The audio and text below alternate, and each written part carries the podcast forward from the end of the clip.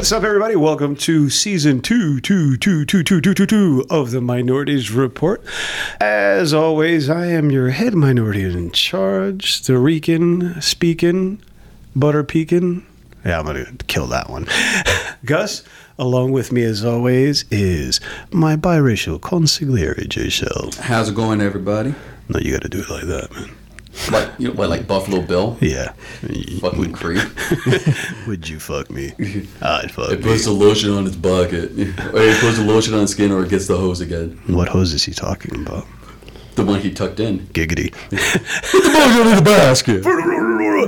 it's anyway. it's funny that he went on to play the dad in uh was it uh The Hills Have Eyes, the remake. The irony. The irony. With me with us also is our favorite boomer, Mr. Hand. Boom. Are we all just going to be doing That's my creepy new voices That's my today? new intro. Oh, we are I'm just gonna speak like this the whole time. It's gonna be ACMR. And there go our listeners. That would be ASMR. Yeah. Yeah, your sister too. Close, though. Yeah, your sister too. I don't know. I don't listen to that shit. You, you don't listen to your sister? No, a guy's whispering. Shut up. Okay, that's why I couldn't, I couldn't watch The Village.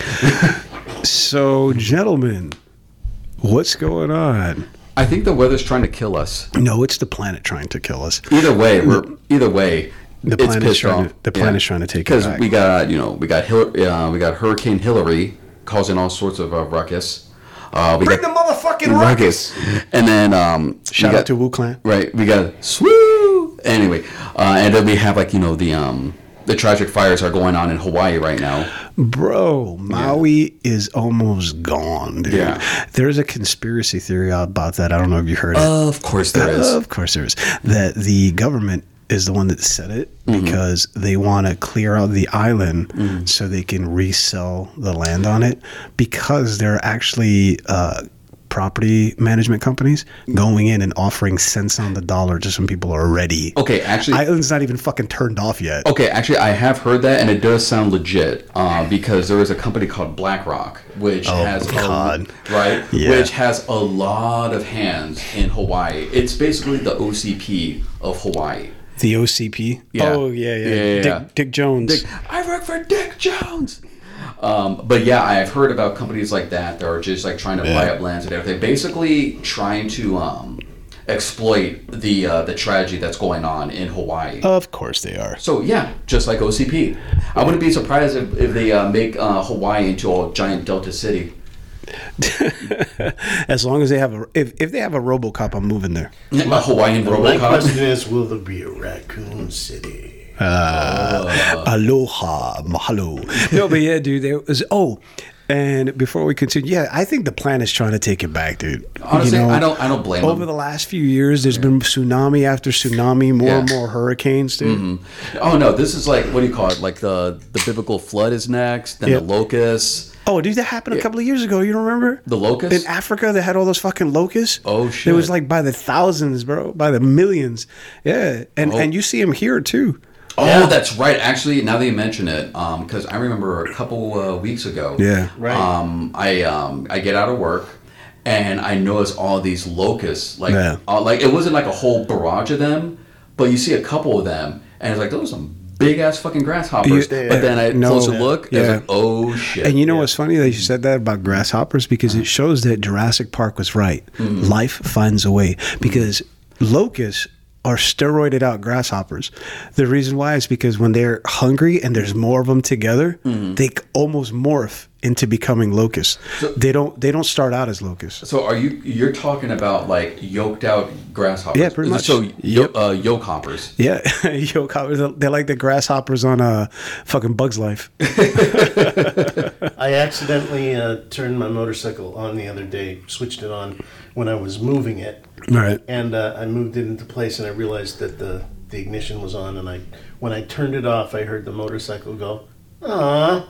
it sounded like Ray Romano. I got, I'm saying, sorry, bitch, I'm not riding at 105 degrees. Right. Okay, see, here's the thing. I when I rode every day, weather didn't stop me. Yeah. Weather did not stop me. I used to ride at fucking 120 degree heat, through, bro. Okay, you ever felt a heat? I don't know what they call them, but I call them a heat patch. Hmm. You're riding on your motorcycle, right? And it's hot as balls, but then all of a sudden you go through this like heat curtain where the degrees goes up about ten degrees oh, just yeah. for like three seconds, hmm. and it's like, what the fuck was that? And it's hmm. like a heat wall. It's fucking crazy. Worst thing that ever happened to me riding a bike was I was well, second worst thing. Don't say the second accident. Anyway, it was I was riding in California, going through the sand dunes, going towards San Diego. This bug, probably the size of your head, hit me in the chest. I swear to God, I thought somebody shot me. Oh my me. goodness! Yeah, somebody shot me. yeah. Probably a locust. Honestly, Now, I'm, now I'm just reminded of uh, me, myself, and Irene with, with uh, Jim Carrey. His when, teeth? Oh, yeah, and his so teeth and everything. Speaking of movies, we're going to talk today about movies who, I mean, I guess for lack of a better term, tried really hard but missed the mark. but missed the mark. Yeah, so this Yeah. is like um, the first in a uh, recurring segment we'll be doing um, called um, sh- uh, Idiot Proof. Idiot proof. And it's- what it- you mean the way the source material was pretty much just keep it the same. Yeah, yeah, absolutely. And then it just we just get shitty, shitty results. Yeah. it's it's it's like uh, my first uh, idea for that name was how can you fuck this up? like William Hurt in uh, History of Violence. Yeah. How do you fuck this up? But bef- and I want to get into that. Mm-hmm. Wh- One last thing in the news that I saw, and I mentioned to you this off the air. Mm. Uh, everybody's favorite conservative uh, white trash Barbie, Midge. Midge. Yep. Uh, she came out and said some stupid ass shit. I- okay, it's unbelievable. the, she was talking about Putin, who's her other daddy, because Trump is daddy one. Uh, especially now since she's divorced, they say she's vying for either the vice presidency candidacy or to be the next, next Mrs. Trump. Oh god. This is she's gonna. this- she's likely to only ever be the next Sarah Palin. E- either, this, either way, this, this, this sounds like a really awful trailer park version of The Bachelorette. yeah. Speaking of Sarah Who Palin, gets the Pabst? Speaking of of Sarah Palin, fun fact: she's borderline socialist Hmm. because she was the governor of Alaska when they passed a bill to give Alaskan residents part of the oil money that was coming in from the drilling. They get a stipend every year. Socialism. Yeah. Dun dun. But wait a minute, socialism's evil. For- only when you're getting up for election. Uh, oh, eh, only when it's not filling your pockets. But going back to Midge, Midge Trash Green, uh, she said that Putin, nobody's been able to show me proof of his plans to invade Europe. Uh, I was like, uh, what the fuck do you think the Ukraine is, bro? You, was like, you- now- do now- you not own a globe? Now I'm just A reminded map? of like uh, uh what's it called Patrick that meme. Uh, either the Patrick or SpongeBob, Yeah. where somebody says, yeah, somebody says something uh, very obvious, like I haven't seen this before, and it shows them doing like the whole like point Uh, and everything. hello. Yep. Yeah, it's called the uh, Ukraine, uh, Russia invading Ukraine. That Well, sounds like uh, you know That's invading Europe. Europe, dude. Yeah. No, it, it's like when I tell you when people who are of Indian Mm-hmm. or uh, Russian descent, and they tell people they're Asian, and people goes, "You don't look Asian." Right. It's like, motherfucker, you know Asia's a continent, right? Or when uh, Canadians or uh, Puerto Ricans say like we're American, like no, you're not. Yeah. No, my favorite one, and this is from a personal standpoint. Uh, when people look at me, I posted a, a GIF, uh, not a GIF, it was a meme, Mm-hmm. and it says, "Not all uh, Puerto Ricans come in different shades," Mm-hmm. and it shows different shade tones. Because I've always, I've had this happen to me. People will come up to me and go, "Oh, you don't look Puerto Rican." I said, "W- w- "What does a Puerto Rican look like?" See, that's always cracked me up because it's like you, we uh, apparently like us minorities would have to have like some type of like starter kit to show our ethnicity. yeah, I'm like, "Oh, I'm sorry, I forgot my mofongo at But I mean, there, there is something to that. I walked into uh, on my honeymoon. I I got this very bad stomach disorder. I had my doctor call in something to San Juan because we were st- spending the night in San Juan before going on to Barbados. I'm in San Juan and I got to go to the pharmacy and pick up my prescription. And I walk in and everybody just looks like they're from CVS. Uh, you know, I mean, yeah. And I walk up to the counter and I say, "Hi, you know, my doctor called in from this from the mainland and blah blah blah." right.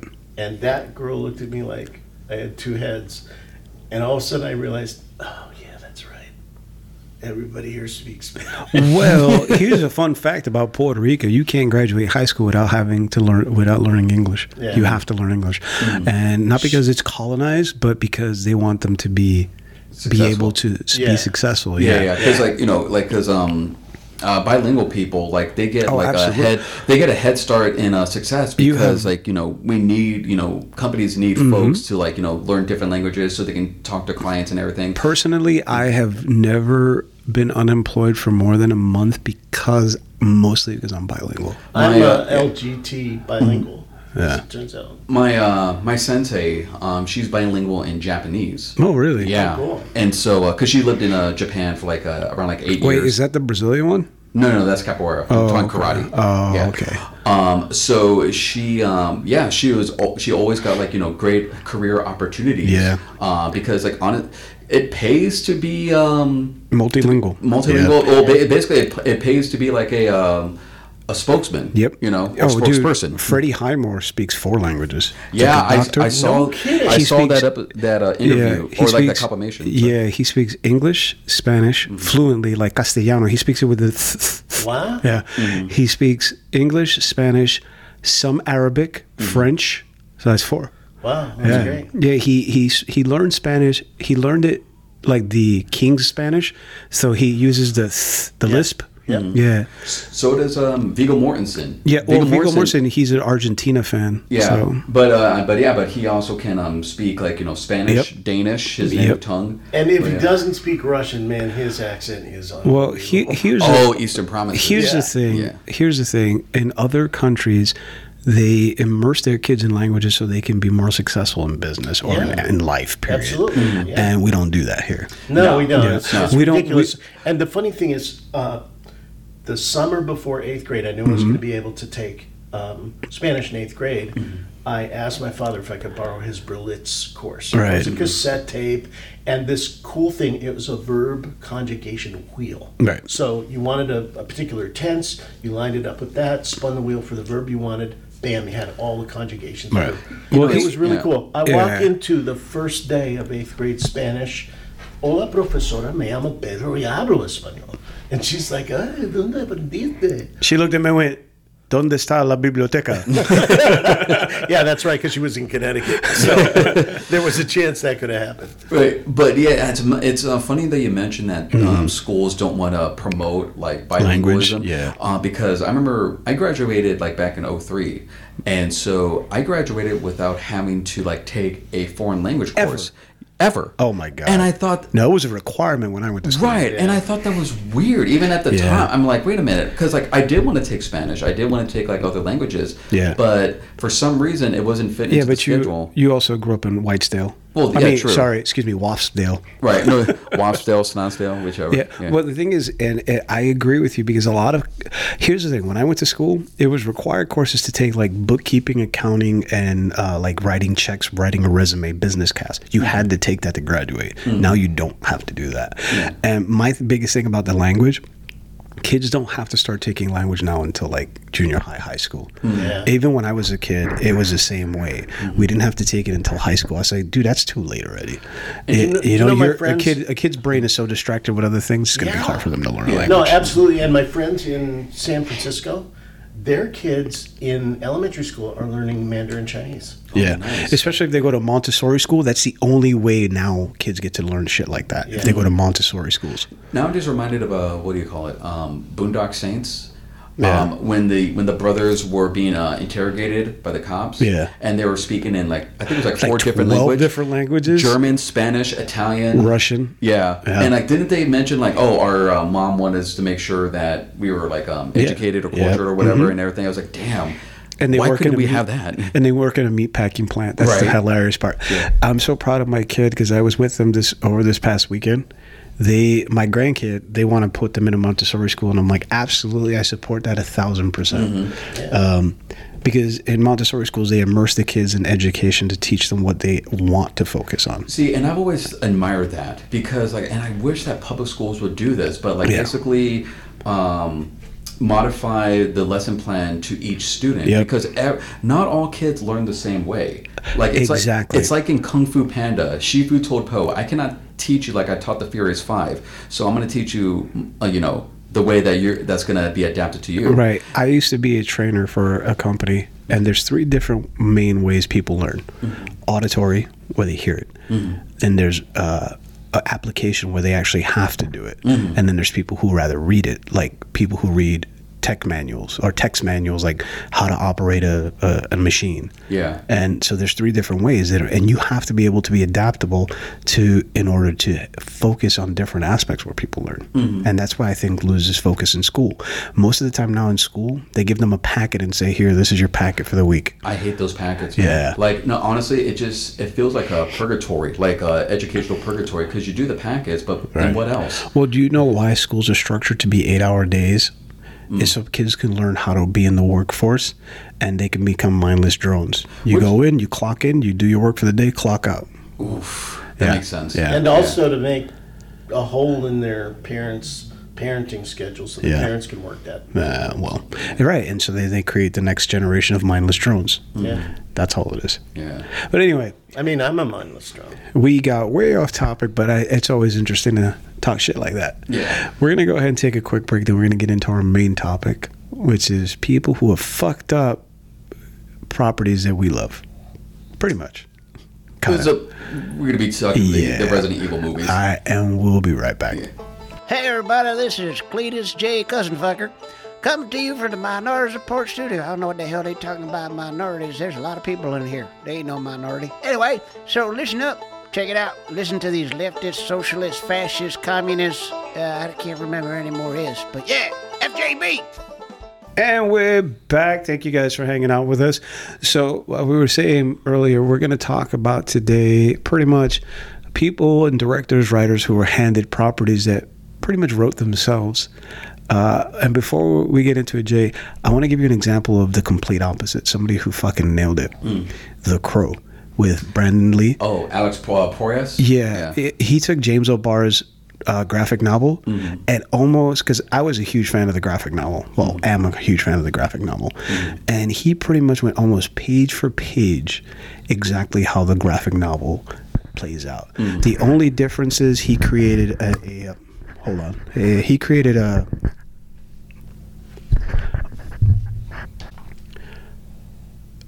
The only difference is he created a higher level villain, I guess like a a, a boss, a big boss mm-hmm. level. Yeah. Uh, because in the graphic novel, at the end, the last person he kills is T-Bird, mm-hmm. and in the movie, you know, they have the the higher up. What was his name? The actor. Uh, Oh, Michael Wincott. yeah, Michael Wincott.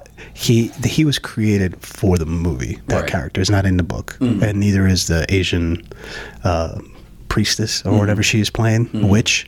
She's not in the movie either. But Right. everything else is pretty much spot on, identical to the graphic novel. Uh, that and yeah, no, it's pretty much that's it. And, and I, mean, the, and I the- guess from a craftsmanship standpoint. right, and the way they die. Sorry, because they don't die in the apartment in the in the graphic novel. Okay, so those are the departures. Yeah. From the from the novel. Right. And and I guess the question is, what combination of things makes the movie work? I mean, Right. Is it? I mean, do we do we have to include a metric for box office sales, or not? Or Well, no, because that one really wasn't a huge box office hit. It was, uh, uh, I guess, a memoriam to Brandon Lee because it was the last movie he died on it. Yeah. Uh, and it wasn't a big. The biggest star in there was Brandon Lee and Ernie Hudson. Yeah. Those are the biggest well, and stars. like, well, well, Brandon Lee, like you know, he was coming onto his own. Right. You know, he was coming out of Bruce's well, that was going to be his breakout movie. Was right. It was, yeah. you know, it's and it's eerie because like the Crow was his Enter the Dragon. Yeah, because before yeah. that, they kind of typecast him in martial arts roles, just Yeah. like his father. Right, right. Like you know, there was like um, Rapid Fire. There was um, what Big do you call Trouble- it? Big, not- big, Big- big, uh, no, Showdown, in Showdown in Little Little Tokyo. Tokyo. Yeah, Yeah. But yeah, but um, But this is what we're talking about today is the Yeah. Mm. antithesis of that. Uh, and the first movie we're going to talk about, the first franchise, I guess, is the Resident Evil. yes, Yeah. What uh, I'm going to uh, my backstory with Resident Evil was I was a young 20 something. Mm-hmm. Picture this 1995, New York. no, I was uh, I was a young twenty something, and I had a Super Nintendo, and I used to work in in the city in Manhattan, and I would come back and forth every day. And on the subway station I would go to, there was an Asian guy who sold video games, and one day I walk in there and I go, "What's that?" And he goes, "Oh, that's the new game system coming out, PlayStation." I'm like. What's that? So he tells me all about it, and the very first game that he recommended for it was Resident Evil. And we're talking about the back in the day when it came in that big ass cardboard notebook. Oh thing. yeah, yeah, yeah. And I I traded in my Super Nintendo and all the games, and I got a PlayStation. And Resident Evil was the first game I got. All right. I was like, oh, he's like, oh, it's a horror game from Japan. They translated it, whatever. I'm like, okay, cool. So I sit there, and I it was at night, and I had all the lights off, and I'm playing it. Big Fi mistake. five minutes into the game, I was like, "Ah, I need to turn the lights on. Yep. I was like, because one thing that I don't, I'm not afraid of horror movies. One thing that gives me nightmares is zombie movies for some reason, because the zombie apocalypse terrifies me for some reason subconsciously. yeah. Yeah. But anyway, so that's my backstory with Resident Evil. So when I heard there was a movie coming out, Yeah. you know, I was like, oh, fucking great. And then it was Milla Jovovich. I was like, oh, that's fucking cool. I Mm. thought she was playing Claire Redfield or or um, Jill Valentine. Yeah. And all of a sudden, I start watching. It's like, oh, her name's Alice. Like, who the fuck is Yeah. Alice? yeah. So yeah. So yeah. So my uh my uh, first experience with Resident Evil was um I didn't play it when it first launched the the first game. Because you were two? No, I was twelve. No, you were six. It was in the early '90s. No, it wasn't. Uh, mid 1996. Uh, you're still 12. Yeah, I, Told that's what I just said, Told you I shouldn't be playing that game. Anyway, but that didn't stop all the kids at my middle school from playing it, and like that was like the Irresponsible parenting. Yeah. Okay. Oh, calm down there, reefer madness. But no, that was um. But yeah, so I was just hearing word of mouth about it. I didn't have a PlayStation at the time, Yeah. so I just heard about it. I get a PlayStation uh, later on, and then I I make a friend who's a Resident Evil fan. He lets me borrow the director's cut Yeah. of Resident Evil One, which has like a lot more gore, a lot more like items and everything. And I I enjoyed it. It was like tough to play because like the the controls and everything Oh, were it's like hard, dude. It, it was, it was they were jank. Yeah. Then I borrowed Resident Evil 2 from him, and I was obsessed with that game. Like Yeah. I could not put it down. And Resident Evil 3 came. I couldn't put that. I actually made. You said like don't play it at night. Yeah. I made the mistake of doing that because Resident Evil 3 you're being chased by Nemesis. Aren't they like up to like Resident Evil 85 now in the video games? In this main series, Resident Evil 8. It- Yeah. You know, you know what was the, the the first thing that scares the shit out of you in that game? Mm. The first time you hear ooh, Or the fucking zombie. or Yeah. the door. Yeah. But no, I remember I was playing Resident Evil 3 at night. Right. And then the thing is, is that Nemesis can attack you at any moment. Any fucking any time, moment. yeah. So I go through the door, and it shows the door opening, and then you go into blackness. Right. And then you appear in the next sta- uh, next uh, area, and there he is, stars, and he comes chasing after you. Well, see, see, the thing is, in the first game, Mm-hmm. they created these icon- iconic characters. Uh, correct me if I'm wrong, but I know it was based on an, a Japanese video game. There was one before it that was kind of the same vibe, Mm-hmm. and that's what they kind of made it into.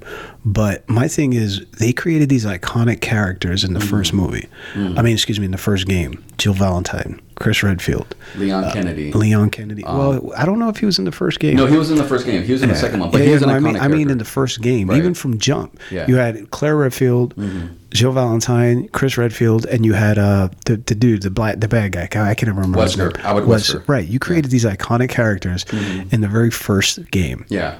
You don't really include them in the movie. See, and, and here's the thing about that. It's so, like you said with the first movie, I was excited when the movie was announced. Yeah. And I was like you, I was like, oh, Milla Jovovich, I loved her in Fifth Element. Right. Is she playing Jill? Is she playing Claire? Nope. Alice. I was like, Alice. Who the fuck oh, is I was like, Alice? Okay, cool. Yeah. And so, um, I, I want, I, so I see the movie in theaters, right. and it looks like the first Resident Evil. It takes place in the mansion, Right. And then they find out about like you know the, The hive hidden lab and everything. yeah. Like, Just okay, like in the game. Okay, Yeah. cool, cool. You have like all these like characters that are not from the game. Right. I'm like, okay, maybe this is a prequel, Right. Because I remember there um, there was like a um, I think it was like Bravo team because Yeah. because like you play Alpha Team, Chris, Jill, Wesker, Barry In the first game, yeah. Yeah, and they said like, "Oh, Bravo team was here," and they disappeared. I was like, "Okay, maybe this is a prequel." Yeah. I was like, "Okay, cool, awesome." I was like, "Oh, um, Eric Mabius' his character, I forgot his name in the movie. Yeah. he's Raccoon PD. All right, awesome. They're getting the connections and everything. He's going to be Nemesis. Okay, great." So, all right, so this is the prequel. So in the next movie, we're going to see Jill and then Mm-hmm. and everything. We did see Jill, however, It wasn't really Jill. no. No, it was Jill in name alone. It, it, she was, yeah, because Yeah. she basically became a side character. All the cool shit that Yeah. Jill does, They gave it to Alice. yes, and this becomes a pattern. Like, well, uh, no, go ahead. yeah, I was about to say, like they they would introduce characters that we know: Chris Redfield, Leon Kennedy, Right. Claire. However, they take a backseat to Alice. Right, but the thing is, the reason why is because from Jump, Mm-hmm. they put the writer director in charge, and he cast his wife. Yeah. And so they created this character for her, Mm-hmm. not relevant to the game at all, because in it would have been, it, in my opinion, based on the game, it would have been more an ensemble cast Right. because you had four main characters from the game, Absolutely. that could have been an ensemble cast. But Yeah. the only thing I think they got right, in my opinion, from the first uh, in the first movie, is Umbrella. Yeah. That's the only thing they got right. That was the most consistent of. That's yeah. it. Yeah. Everything else. I mean, even the end part where they're in the train Mm-hmm. and the end. That's how the game. You're at the end. You're in the train Mm-hmm. and you have to escape. But then the it's like, okay, great. Well, it- the thing is, is What else you it, got? It, it just it it just lost like what made the games great. Yeah. Like the early games was like Resident Evil was revolutionary because it brought in like survival horror genre. Exactly. And so it was that whole like you don't. Ha- it's not like Contra or any other games where it's like you find a power up and everything. You have to look To for it, and then also if you find it, you have to um, what do you call it? Be conservative Yeah. with like ammo, health as much as possible. And then it also had a, a touch of the Tomb Raider puzzle solving Mm-hmm. because you had to solve puzzles in order to get certain items. Right. Yeah. And but also like you said, like it's an ensemble. Yep. Like all the characters got to shine. Like Chris got to shine, Jill, Wesker, like he like Wesker is like one of the best developed characters throughout the series. exactly. Going from like mysterious but anti-hero to like full-blown villain Yeah. Mm-hmm. being the one that was actually controlling the strings behind um, on behalf of umbrella Yeah. and so you don't see any of that in the movies No, not it's at the all. alice show I don't even think Wesker was in the first movie. oh he wasn't No. Right, exactly. Yeah. So how do you not have? How do you have a Resident Evil movie and you don't have some of the main characters well, from the well exactly root material? See, and that's why I gave the first movie like some slack at first. I was Yeah. like, oh, it's going to lead into this. We're going to see. So in the next movie, we're going to see you know them adapt the first game. Right. But no, they go straight into like R- Raccoon City's ravaged Yep. and everything. So they skip the whole like you know Alpha Team goes into the house and you know the whole like you know revelation with Wesker and all that. But the worst part about it was that Alice's character kept getting stronger. And it was the most bullshit of reasons. Like, okay, so Alice started out as like an umbrella, um, as someone who was like trying to, I forgot, I think she was like an agent that was trying Yeah, to. she was an agent. She was an agent that was trying to bring down Umbrella. They were Right. her, her and uh, her husband were undercover in Right, the mansion, and they were trying to. Yeah, they were undercover, and they were trying to expose Umbrella. Right. Right, but then all of a sudden she got gassed and she had memory loss. Right, right. And then, and Well, then both both she and her husband. Yeah, Right. And then, oh, that's another thing. Like, they made her husband the Wesker. Like, oh, I was Yeah. like controlling this. I was the one that released the T virus Yeah. the whole time and everything and Yep. whatnot. I was like, and the and the character was really boring. Like, Yeah. he was like one of those generic British actors. Like, if you can't get Hugh Grant or Jude Law, we have Jude Law at home. right? Exactly he's mostly going to be posing anyway. Right. I, I do want to say the unsung hero of this movie is someone who came into the franchise not from the video game. Right. Mm-hmm. My like five minutes into the movie, Michelle Rodriguez shows up. Yep. And and I think we've talked about this before that that she started off I think as the Wish version of Vasquez from Aliens. I mean, she she she played Letty. Yeah. yeah. Oh, that's She that is was also she was true. she was Letty in Resident Evil. Yeah. Yeah, yeah pretty much. They made her, yeah, like you said, the the Vasquez from from Aliens prototype, where Mm-hmm. it's like, oh, badass Latina borderline. You don't know if she's gay or not. Right. But, I, but I gotta say, a Yeah. her first line was "blow me," which is pretty Right. awesome. Right. But the second the second thing about her is that as as it as the movie progressed, they showed her competence, they showed her confidence, Right. they showed her leadership ability, and I thought, oh well, we've we've moved from Wish to Temu. Yeah. So, like, Yeah, but see, the thing is with with Michelle Rodriguez's character, I can't even remember the character's name at this Uh, point. Rain Ocampo. Rain. Yeah. Yeah. Uh, Ocampo, of course. Is, yeah. Yeah. yeah. Anyway, her character, she had just, I believe this was after she just came off of Girl Fight. Yeah, it was, Which is yeah. an amazing movie. Well, it was a it was Girl Fight, but it was uh, Fast and the Furious. Yeah. Because yeah. Eh, right. So she played Letty in Yeah. sci-fi. Yeah. Because that's pretty much they've kind of pigeonholed her to kind of play the same role. Can you be a butch?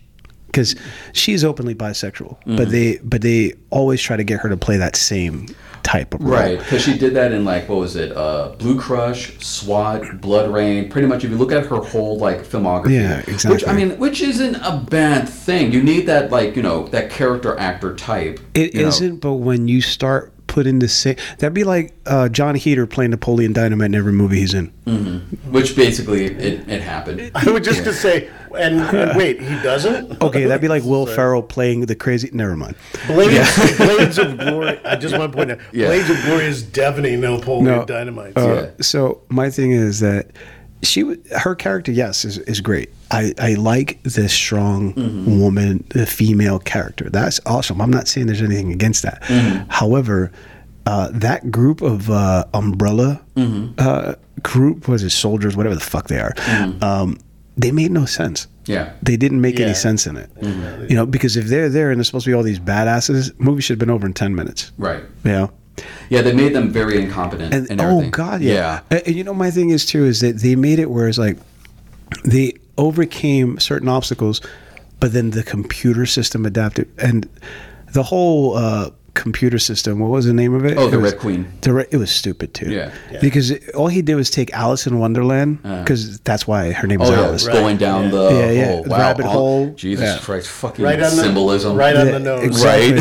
uh, the scene with the the black dude, the actor, I can't remember his name. He's Uh, always Colin Salmon. Yeah, he's Yeah. he's pretty fucking great. He's awesome. Well, Like, he he's dodges out the underrated. lasers and all of a sudden it creates a grid. I'm like, of course it did. What the fuck? I was like, okay, the brother gets his time to shine. He's prepped and everything, and all of a sudden, eh, Uno card, you, you, you can't have more than one minority last the whole movie, bro. Oh, Come on, you You have the Latino, and then you have the black guy. So So somebody's got to die. Yeah. It's like it, it's like uh, the Walking Dead rule. You know the Walking Dead rule. oh, what was it? There's only allowed to be two black actors on there. If there comes a third one, somebody dies. Well, they got that from Not Another Teen movie. Yeah, Yeah, No, yeah. You know, you see even funnier. There's a movie that came out recently that I've been dying to watch. It's called uh, F- uh, Blackened or something like that. And the posters, it's a horror movie and it's all black cast. It goes, "We can't all die first. So, despite the the first movies, like you know, questionable, like you know, choices and everything, if it's if it served as a prequel to the if, The game? to the game, Yeah. I'd be cool with that. right, Like, but okay, see, but the thing is, you would have had to kill Alice off at the end of that because she's not in any of the games. right. But they're not going to do that because again, the writer director, it's a Helena Bonham Carter thing. Yeah. If Helena Bonham Carter isn't a Tim Burton movie, you know she's going to last to the end of the movie. Right. Yeah.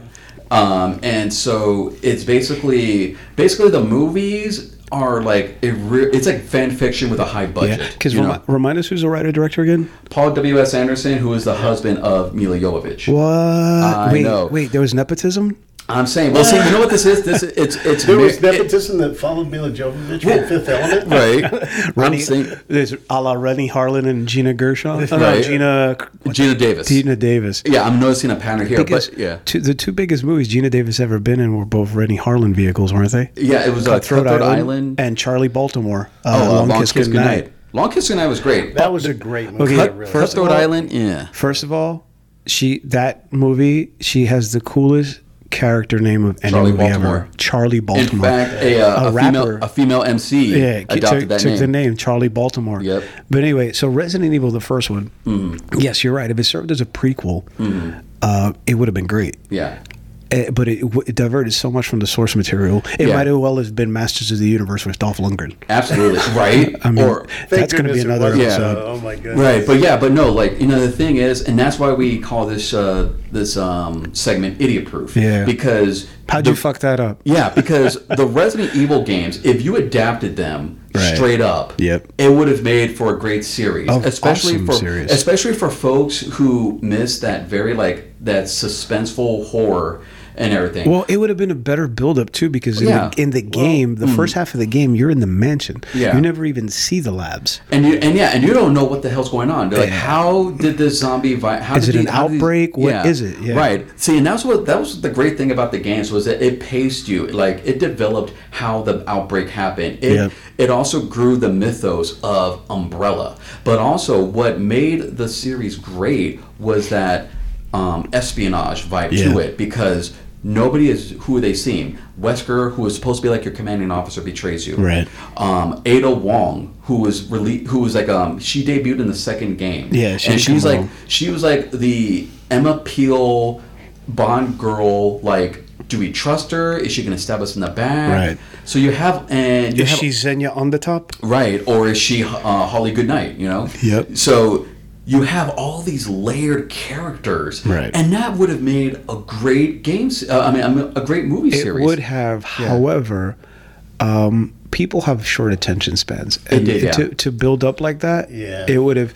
People need instant gratification. We are the microwave popcorn culture. It's I, I fun- yeah, can't, go- can't believe some of these series, Mm-hmm. like, and a good example, great example actually, is Avatar. Yeah. Wait a decade between episodes and still wind up making a billion dollars at the box office. Mm-hmm. That blows my mind. It's like, Yeah. how did anybody even remember that? All right, I'm Right. gonna probably lose my pop culture cred right here. I've never seen Avatar. That's I- Yeah, it's I- all We're not gatekeeping it's, here it's, yet. It's Hey, dan- no, and you to know, me, it's dances with Smurfs. right, yeah, and, I mean, and, and to some degree it is. I- I mean, I honestly saw it originally because I thought the technology looked Yeah. cool, and then I saw the movie, and the technology was He, he's unbelievable. he's It was li- he's very lying. cool. He simps for James Cameron. That's what it is. No, no question about it. I met the guy. Yeah, So, uh, close personal friend of mine. but uh, but no, um, well, you brought up a good part. You brought up a good point as well, Gus, because it was the time. It was like the time of when the first movie was out. It was 2002. Right. It was all about that whole Fast and the Furious, Yep. Triple X, Oh, God. post Matrix or um, type of uh, The Wachowski brothers. the Wachowski brothers, to like a type of filmmaking where it has to be loud, bombastic, wire work, and everything. So in other words, Michael Bayish. Michael Bayish, yeah, and Without- like the whole with the new metal soundtrack. Yeah. Without the sales, the first one only did 40 million US, 60 mm-hmm. million oh, Wait, which one? The Resident Evil. yeah. Yeah, but what was the budget? The budget was had what was to it, Pete? it had to be. How much did that warehouse cost? It, it had to be. the budget okay, had to be th- low. Okay, I looked it up. Thirty-three million. The So, budget. yeah. So it didn't really wasn't a box office Well, hit. It, it actually it was because it actually made um, 103 million dollars Oh, Yeah. worldwide. Okay, um, so okay, it okay. was a hit. It did get negative reviews, Yeah. and this is this is going to be a pattern throughout the entire film series. It makes bank, but it makes Yeah. but it, it like it gets Well, fucking castrated roasted. by criti- Well, by critics. It's funny that every time somebody says something about a critic, Mm-hmm. uh, uh, I remember that Family Guy cutaway, and it goes, "It stinks." right? oh yeah. Oh no no. Uh, with uh. J- Jay Sherman, Jay critic, Sherman, yeah. yeah, But, but anyway, fam- but no, but but yeah, but yeah, but going It back to like, but going back to like the filmmaking culture of the 2000s and everything, Right. it went against everything that the games were. So No, it absolutely. took. So I mean, it did have that mystery. It did have that survival horror aspect because But it wasn't a slow build-up. it wasn't a slow build up. That's what I'm saying. Uh, yeah, but and like and then you have Alice like she's Right. gaining her abilities a la Jason Bourne, where she's like doing like flying kicks on the dogs, the Cerberuses. I'm saying. And I'm like, okay, so she's gaining her ability. I mean, because like they said, like, oh, Yeah. she's an agent. I was like, okay, I'll Yeah. suspend belief for that. Okay, she does hand to hand fighting. Okay, cool. That was the tip of the iceberg. But then she started gaining telekinesis, super Yeah.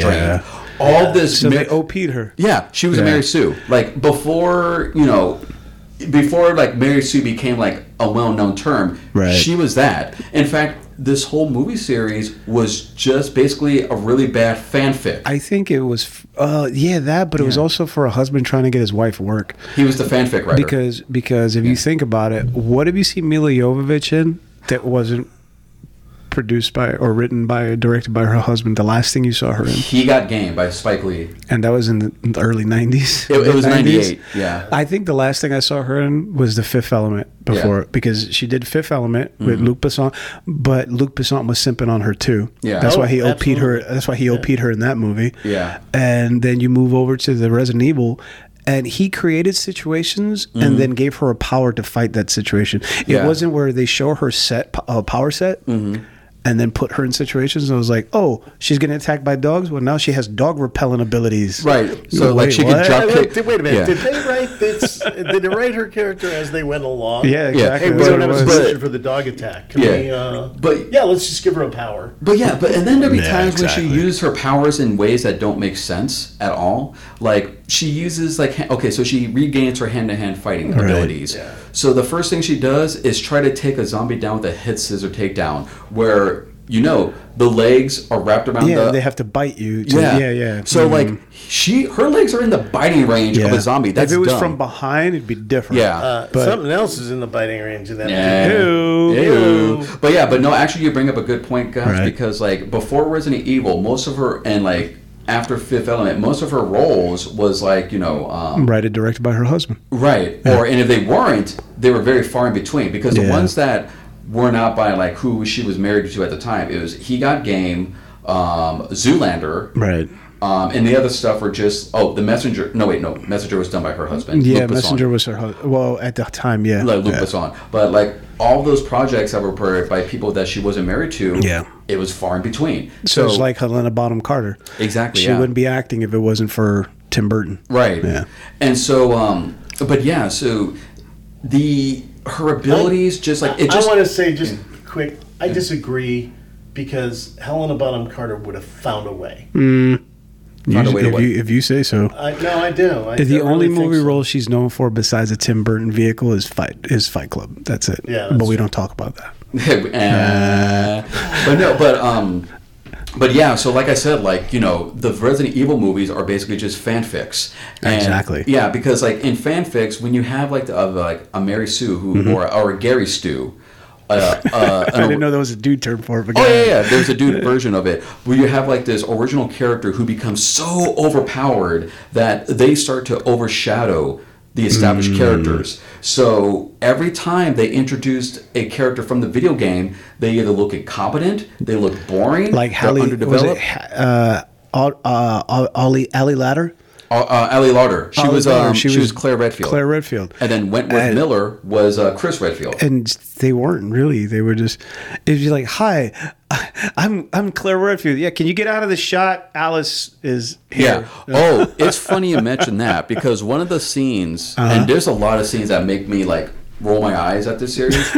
All of them? Yeah, was the fight between Wesker, Yeah. where he's taking on um, Chris and um, Claire. Yeah. Now they ripped that fight scene off from Resident Evil Five. It was a flashback cutscene where Chris and Jill Mm-hmm. track down Wesker, and they confront him, and he ends up whooping their ass. Right. Like he's showing off like his uh, Ouroboros abilities, which makes him faster, stronger, and everything. And it's a great fight scene. It's dope. Mm-hmm. Right. So they they try to copy that, switching out Jill with Claire. Of course. And it is the worst Matrix ripoff shit you've ever seen. The slow motion, Oh, the God. bullet time. Okay, you know who I kind of blame for that nowadays too is the dude that did 300. God, what can't I remember? Zack, Zack Snyder. Snyder. Love Zack, Zack Snyder. Snyder, Don't yeah. get me wrong, but the slow mo shit in fights, Yeah. he's he's fu- in every fucking movie. It's his John Woo uh, white dove thing. Dude, I'll, I'll, I'll even put blame on another director, Christophe Gans. He directed Brotherhood of the Wolf, Yeah. uh, Crying Freeman, but he always did that slow motion shit. And the thing is, slow motion is great if the character's doing like a really cool move. Certain things, yeah. certain moves. Like if you look at Hong Kong movies, when a character does like a really cool like kick, Right. they'll slow it down. Right. But with Christophe, Zack, and them, they do it for every Okay, movie. The only way, the only like Zack Snyder, he killed it when he did it in 300 because there's certain it. scenes like when um, Lee, uh, I forgot who it was. I think it was uh, Michael Fassbender. Yeah. Where he's jumping up in the air and pulling his sword above his head. Yeah. And jumping onto the fucking uh, Yeah. the soldiers. That one was cool. I, I did like the action sequences in 300. They're Yeah. really well crafted. but then, but yeah. when you get to the point where it's every other scene is slow mo, it's like, Mm-hmm. bro, like the the Flash. I don't know if you saw the recent Flash movie. Holy slow mo. Yeah. Fuck Oh my, my life, dude. yeah, The- it- I- Oh, it's like man. yeah, it's like see, slow too much slow motion just kills a fight. It makes it boring. So that's what they did with this recreation. I'm using uh, quotation marks of the Wesker versus um, Chris and Claire fight. Was that because the original cutscene it was very fast. Like Yeah. it was supposed to show off Yeah. how fast Wesker, Wesker was. is, yeah. In this one, he's moving, doing matrix dodges and all that. He Right. beats them up and everything. It is like the wish.com of that of that scene. Oh, and here's another Mary Sue moment from uh, Alice. Hmm. He sees Alice, and instead of doing some Matrix power shit, he does like that open mouth Reaper thing with all the tentacles like coming out. uh, your favorite Blade movie. Oh, Trinity. Yeah. and she just shoots him right in the head with a shotgun. So it's anticlimactic as Yeah, fuck. it was like you know who does kind of slow motion without doing slow motion that kind of works. Hmm. Uh, the TV show Flash. Yeah. It, there's sometimes when Flash is moving so fast that everybody is still around him. Yeah. But he's talking to like he'll pull you into the Speed Force, Mm-hmm. and he's talking to you just like in a regular conversation. But everybody around them is standing still. Yeah. that's their perception of he's going so fast that everybody looks like they're sitting still. Mm-hmm. Yeah. So, but yeah. that's I think that's a better take on it. It is, yeah. But yeah, so it's that very like hacky By the way, style. you know where I first saw that? Hmm. Uh, the Wild West with um, uh, what's his name back in the '60s TV series. Oh, James, James Garner. West? Ja- yeah, James so- Garner? Uh, so they had this. No, it wasn't James Garner. It was goddamn. James Garner was Maverick. Yeah, uh, what do you call Oh. it? Um, Robert. Um, Robert. Stack. No, No, that that, was- was, that was Eliot Ness. Yeah. yeah, Um. Anyway, but Anyway, yeah, they I know had this the episode- Wild Wild West. Yeah. where Miguelito Loveless, Yeah. um, or whoever the villain of the day is, invents this serum where you can, you know, move faster, so much faster than everybody else. Everybody Right. else seems like they standing still, and they have a bank robbery where the only one moving is the bank is the robber, and That's it's funny. the coolest scene. Yeah. it's really really innovative. Robert Conrad. Robert That was the- Conrad. But yeah, but no, Yeah. but here's the thing though, like uh, that whole style of action and everything is anti-Resident Evil. Mm-hmm. Yeah. Because the games were more about like the suspense, the horror, The horror. the mystery. Exactly. The- it gave you the feeling like, are they going to survive this? But there's there's obstacles basically. There's no obstacles with the movies. Yeah, they're dealing with the zombie invasion and everything, Right. but Alice always finds a way. For me, So it have a- was if it was named anything but Resident Evil, it Yeah. would be a kick-ass sci-fi zombie movie. Oh yeah. yeah, Yeah. Yeah. So, so just to take a slightly different angle here, we've made you know they've made a uh, a movie out of a popular video game. Right. What do they do about bringing some cultural awareness to that movie? So, for example, you know, like, is it just white boy toxic gaming culture that you know? Oh. And, Yeah, and misogyny right. that rule the day there, or or is there anything else? Because I didn't see anything else in the movie that wasn't just, you know, a shoot 'em up, chop 'em up, which is fine. I Well, mean, that's in- fine. it's in- just that like, you know, black guy dies third in this case, which isn't bad. In the game, actually, I think the female uh, heroes in the game are actually stronger than the ones Mm-hmm. They in the are. movie. No, yeah, I, yeah. Actually, you bring up a good point. All, both of you do. Um, Pete, you're right that the movies seem to be targeted mostly towards like hormonal teenage boys Yeah. that want to see a hot chick kick ass, which is fine. Which is funny because now most they're of all the- against it, yeah. No, no, no. Most of the ones that are super fanatics of the movies Yeah. are all the guys that you just said. Oh yeah, yeah, yeah. yeah. We know quite a few of them. Yeah, we do. Yeah. Um, but yeah, it's that whole like you know she can fight like Neo from the Matrix, Right. And she's But I- killing zombies and everything. But I can jerk off to her. Right. See, the They get thing- a freeze frame on her line in the shower. And then, and there, there's oh yeah, that's another thing. Like there's way more sexual exploitation Yep. with the Alice Yeah, character yeah. because the first time you see her, she's, She's naked. naked. In, she's naked in a bathtub. And the last Yep. time you see her, she's naked. naked. Yeah. so with the Resident Evil games, the female characters were organically grown to be like Yeah. these strong, uh, you know, kick-ass women without having to, you know, resort to like skimpy clothing and everything. I mean, they, one of them was on an alpha team. If you're on alpha team, that means you're the top shit. Oh, Yeah, absolutely. Right. And each of them had like their own, like you know, brought something um, to the table. Like Right. you know, Jill with her resourcefulness. Uh, Rebecca, she was known to like be like the master lockpicker. Ada Wong was a kick ass. um, double agent. Yeah. Um, Claire Redfield was like this, um, this det- like this uh, determined woman to find her brother. yeah, exactly. Because Yeah. Claire Redfield wasn't a cop and she wasn't Umbrella. No, she just wanted to find her brother. Right. Chris Redfield, who was a cop with Raccoon City. Yeah. Yeah, and Jill Valentine was a member of the Raccoon City Uh, Police. Stars, yeah. Yeah, Star. Yeah. Well, Stars was Yeah. the cops. That, Yeah. For lack of a better term, they're Raccoon City cops. Yeah, they were like the um, the major crimes unit. Yeah. yeah. But um, but and it was like that, and like the the friendship between Jill and Chris. It was that um, Mulder and Scully thing. Like you know, they respected each other. They saw each other as Yeah. equals. And then um, you have Leon Kennedy. Yeah.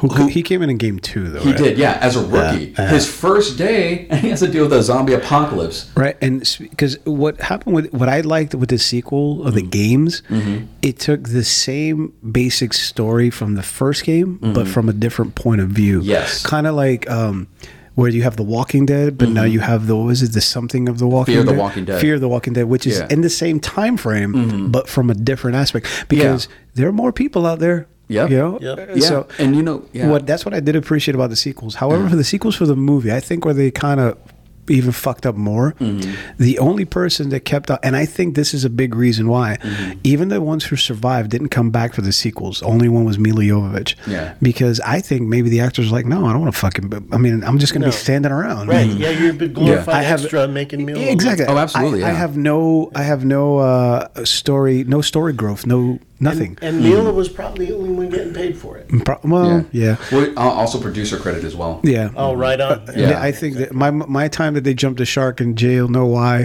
When they cast Mike Epps, I'm Mm-hmm. Oh, like, I'm God, out. I can't done. stand Mike Epps. And then when he pulled out his stereotypical gold plated Yeah. guns, I'm like, okay, we're done here. Yeah, yeah. He kept. dude, He kept. We're he was basically here. Day Day and Resident Yeah, Evil. yeah. Like it was obnoxious, but like it's funny you mention um, the sequel When he to got Resident bit, I was waiting for somebody to shoot They me. Yeah. absolutely Yeah. should have gone. So- they should have gone with Omar Epps. I'm just saying. Omar Epps would have been dope. I like Omar Epps. Oh, yeah. way better than Mike Epps. It's straight up. But no, it, it's funny you mentioned the sequel movie Mm. because that's when it jumped the shark for me because so they brought Wait, in which sequel? What's up? Which sequel movie? Oh, for oh, the uh, very next one. Apocalypse. Yeah, Apocalypse. Yeah, Yeah, yeah. No, that was the third one, wasn't it? No, that was the second that one. was uh, Afterlife.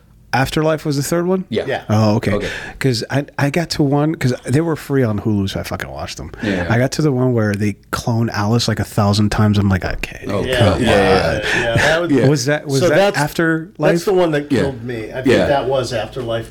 So, Apocalypse though had Oded Fehr in it, who's I mean, one of Oded Oded Fehr. Fehr- Oh, he was great. Well, he Oded, he, okay. he did play an original character, Yeah. um, Carlos. Yeah. And he actually, out of all the original characters that were featured, he was the one treated with the most dignity. See, Right, my my, yeah. my only thing with that is like, you got a Latino role, Carlos, and oh well, let's get the Egyptian guy to play him. Are you fucking serious? I think There's not his- I think 152 fucking Latino actors out there. Yeah. You get uh, he's Egyptian. He's Egyptian, yeah. Yeah, that's what I said. You get the Egyptian guy to play him. No, no, not Egyptian. Uh, Israeli. Oh, either way. I mean, He was like, "Oh, you're brown. You'll fit. Yeah. we're gonna call you Carlos." He goes, "But I'm Israeli. Yeah, whatever, Carlos." it's because George Lopez still had a contract with Disney. Wow. yeah. But- but, so yeah. my, my thing is with that is that, like I said, the sequels, ki- and it, dude, I think like three or four different actors played uh, Wesker. Mm-hmm. I think I know at least two different actors played it. Mm-hmm. When you have your main villain being played by different actors, and, and but they're supposed to be the same character in every movie, it's like okay, and you don't even explain why he looks different. Come on now, dude. Yeah, God. but no, but like the, the well, the moment that jumped the shark for me was when um in uh, Resident Evil Apocalypse when Right. Alice fights Nemesis hand to hand and wins. Yeah. Yeah. See, the th- because the thing was is that Nemesis in the games was this. He was basically a mutated Terminator. I mean, yeah, he was he was if a Terminator Yeah. and Frankenstein Yeah. m- uh, did a fusion dance. Exactly. And so that's what made Resident Evil 3 that game so fucking scary Yeah. because he could pop out of nowhere. You cannot beat him until like the very end. Yeah, dude. So he's like this unstoppable guy. He's the boss of the boss. Yeah, right. yeah. And the same thing with Mr. X in Resident Evil 2. Right. So and in, so in the movie he becomes basically a punchy bag. He's literally a punchy bag. And also it is one of the worst film scenes ever. All these Yeah. quick cuts and you you guys Yeah. know how I hate quick cuts. Yeah, yeah. Why? What do you think? I stopped watching fucking uh, the Bourne movie in the Oh, first yeah. ten minutes. Yeah. Well, Bourne you know, Identity. and I felt like in that particular case, Mm-hmm. those quick cuts were covering up the fact that they didn't have three seconds of good footage on Mm-hmm. anything. well, I'm gonna Yeah. give you an insider's perspective. My brother told me because when they did, he did the movie uh, Never Back Down with uh, I don't know some Sean, kid. oh, Sean Faris? Yeah. Yeah. The the scene that he's in where they're fighting by the Hummer Mm-hmm. took them a week to rehearse. It's a ten, it's like a 10 second scene. Yeah. It, it took them a week to rehearse, and it took them a day to film because of all the cuts they had to do. He said the kid had no athletic ability. Like he goes, I don't know how that kid they cast this kid as a fighter. I've always wondered that, like, if you're gonna be like in a physical role Yeah. where like fighting or whatever sport is like the character, Yeah. wouldn't they take in consideration athleticism? no, Wow. they don't. No. And he's not even marketable. Because have you seen that guy in anything? I've never heard The of him. The last thing I If s- you can read and they like the way you look, you're done. The last thing I saw him in was the King of Fighters film adaptation, Oh, God. where he played a Japanese guy. What? Yeah, they whitewashed Kyo Kusanagi. Oh Dude, why my did why gosh. didn't they just fucking cast Evan Peters? I'm saying he was also in Never Back Down. Oh, I was, do want yeah. to. I do want a quick shout out in um, Resident Evil Apocalypse Mm. 2. My boy Jared Harris, who is currently enjoying fame and fortune as Hari Seldon in the Foundation series. I love that guy. He's plays Doctor Ashford, who's one Yeah. of the, you know. Right. he was uh, Dr. Ashford was one, was a original character, Yeah. and like I mean he did he did a great job in the Right. role and everything, yeah. but but that's because it's Jared Harris, Right, Yeah. exactly. Well, with that, Jared Harris, we're going to take a quick break. We'll be right back.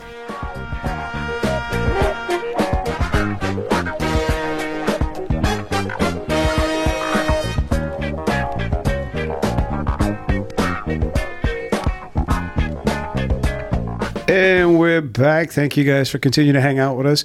So we're talking idiot proof. How they done fucked it up. How they done did fucked it up. yeah, but re- we're talking about Resident Evil, and we were talking about a lot of the first movie, but the franchise that goes it goes on, it goes it gets fucking worse and worse. It's just so bad. Um, I mean, it's not. Is it ultraviolet level bad? Mm, yeah, Yeah. dude. Ultraviolet. I hated that movie.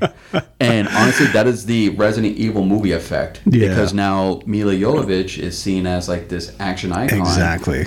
And now, Well, it was in that age. It was like that decade where like they had ultraviolet, equilibrium, uh, Aeon Flux. Yeah. where it was those futuristic, uh, dystopian nightmare movies where the hero has this superpower mm-hmm. matrix type level it, yeah you can bl- go back and blame it on the matrix or give it credit to the matrix Yeah. but it kind of all tried to do that yeah. you know, it was. It's like instead, of, you know how they have those Makia films where like they have the Avengers, but then they'll come out with the Revengers and Oh, the and- mockbusters. Yeah, the mockbusters. Yeah. It kind of like they were like A list mockbusters because like, well, we don't have the Matrix, but we have the Matrix at home. So, like you like to say, Right. And so they did like Equilibrium, which isn't a bad movie. Mm-hmm. Don't get it twisted. But if you look at it, it's kind of Matrixy. It is. It's yeah. kind of Matrixy. And it also has like that OP main protagonist. Now, look, don't get me wrong. I like a you know Christian pow- Bale? Yeah, Christian Bale. I like a power protagonist. Right. And like you know and everything like you know Devil May Cry and all Yeah. that and everything. But give them obstacles. Yeah. You know what I'm saying? Give them a challenge. Like we will you know give them at least you make us think like oh how are they going to get out of this? Yeah, I do want to do an episode where we talk about dystopian and post-apocalyptic like views in movies Mm-hmm. because some of them. 'cause, uh, the reason why I say that is because I just finished watching Twisted Metal. Mm-hmm. Oh. oh boy. Was it that bad? Oh, I wouldn't. wa- If I were you, I wouldn't watch it. Well, I was- yeah. It just goes into further as why they shouldn't translate video games into Yeah, movies. definitely. Yeah. Yeah. Well, you know, it's funny you mention that because I think like with Resident Evil and um, all the other like video game uh, film adaptations Mm-hmm. and everything, it all comes down to who's writing it, who's directing it, and the studio behind it. But how close they also keep to the source material? Because yeah. what's the last live action movie, or just name me a live action video game movie that you actually went, huh? I enjoyed that. Live action. So don't give me Super Mario. Brothers or, or Sonic. Movie, No. live Well, action, Uh-huh. Video game. None. There's Mortal not Com- been one. Well, I was gonna say Sonic, but that's half like No, it's, animation. it's yeah. You know, I'm talking about complete live Hey, action it would Well, have you to guys be liked In the Name of the King, I think, no, right? no, No. Okay, I just God. want to check because that with Clive Owen. was terrible. no, with uh, Jason Statham. Oh, Jason oh, yeah. Statham. no, no, no, But and no, of no, course, I the never- wizard, as played by Ray Liotta. Yeah. Hey, I'm a wizard over here. But no, I think the last one was Mortal Kombat. Uh, but honestly, and it- honestly, the most memorable thing about Mortal Kombat movie was the soundtrack. Yeah. Well, it, well, Well, it was also the actors involved. Yeah. And so the thing is, is that even if you give them a questionable script, they'll make gold out of it. You know, I you guess know what the Tron thing about the doesn't more, count, right? no, because that wasn't a video game. It's a movie about a video game. It's a movie about a video game that became a video game. They did a movie about the game that Uh, became. okay, it's got the effect of uh, was it Hairspray? Hey, it was a a minute, movie I that would- was made into a musical that was made into a movie. It based on the musical. Did um, do you think The Matrix borrowed heavily from Ghost in the Shell? Oh yeah. Oh, big no, the, the Wachowskis Oh, actually confirmed yeah, that yeah. that No, was, they that did. Ghost in the Shell was one of their oh, uh, no, yeah, influences. yeah, yeah, yeah. Honestly, I love Ghost in the Shell, the original, Mm-hmm. but it has one of the most irritating theme songs you've ever heard. What the hell is that? It's it's a very pretentious. Sounds like a cat in a blender. It's the pretentious Anya singing. yeah. no, no, uh, Bjork. Bjork, yeah, yeah. But yeah, No, but going back to movie, uh, video game movie adaptation, we did a whole episode on this. Yeah. and there's never really been any that are good. well, because like it's in char- people who are in charge are not fans. It's like, like yeah, like comic book movies up until Blade, Mm-hmm. uh, sucked. yeah. They, they just lack of a better term, they just sucked. Mm-hmm. Uh, and but then, well, except for of course Batman Mm-hmm. and you know the Tim Burton. So Batmans. I want to just do a quick check on the order here. It is Resident Evil, Resident Evil Apocalypse, then Resident Evil Extinction, then Resident Evil Afterlife. And I was thinking when I watched Extinction last week or last night, um,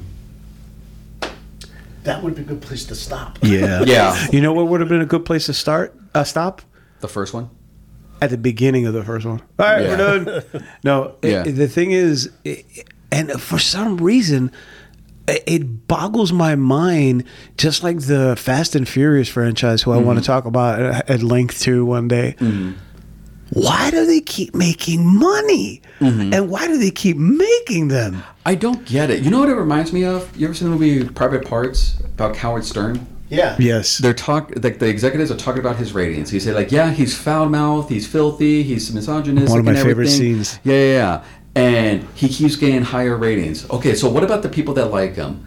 Uh, they, you know, They say, "I wanna see what he's gonna gonna say next." That, and then, okay, what about the people that don't like him? I want to hear what he's going to say next. Yeah, Yeah. No, it's exactly that. Yeah. It's infamy versus fame. yeah. It- because Dominic Toretto started out as an illegal street racer. Mm-hmm. Now he goes into outer space to. It's like fucking Jason takes Manhattan. Where else you gonna fucking take this dude? Well, it, it, it, took- it it's like it's like going from like Point Break to fucking uh, Galaxy Quest. oh my god. Yeah. but but here's the thing. Going back to Resident Evil, the Yeah. thing is, like the movie, it was- I, they kept making them. And people kept watching, and there's this whole fan subculture of them that it's almost like on the Juggalo level. Okay, so Yeah. that's exactly what I was asking you about earlier, Jay. Mm. I was like, do does the culture that's brought into these movies Mm-hmm. determine, you know, how well the box office does, how well it's uh, accepted by uh, the the, pub- the public, Absolutely. or how it determines its own audience? Honestly, I think it's the first one. I think it's the casuals, the ones who never played the Resident Evil games, who are not Yeah. familiar with it. They're the ones that pump the most money They into go, this. oh, Yeah. Milla Jovovich is in a sci-fi horror movie. I'm Right. gonna watch that. because most of the um, like They- you know the fans like who are fans of like the of the games and everything tapped out after like Yeah. the first couple movies. Yeah. But but I think Pete, I mean, um, Mr. Hand brought up a really good point was the fact that it's the casuals, the Yeah. ones that are the reason why they keep making money. No, exactly, So and that, I- that's just. I think that's just the same as going back to the Fast and Furious because people want to watch a, a Vin Diesel movie, and besides mm-hmm. Guardians of the Galaxy, he doesn't make anything but Fast and Furious movies. lately. Mm-hmm. Riddick, uh, hello. Uh, that was like 20 years ago. No, they're ready to make Riddick four right now. Oh well, excuse the fuck out of me. Yeah. Well, I should just go. Yeah, fuck they don't myself. make him often because he's too busy making money on Fast and Furious. And Riddick doesn't make any money; he's just going to do it anyway. The That's the passion project versus the money project. I've watched. that is true. to tell you how little of a fan I am of Fast and Furious. Mm-hmm. I watched the first two and then Hobbs and Shaw. yeah, That's yeah. it. I Honestly, think I think that's about me too. I've maybe Yeah. watched Same. one more, but I want to point out that just to get back to the culture, Yeah. is that Fast and Furious appeals to a very specific culture. Super small subculture. Yeah. Mm-hmm.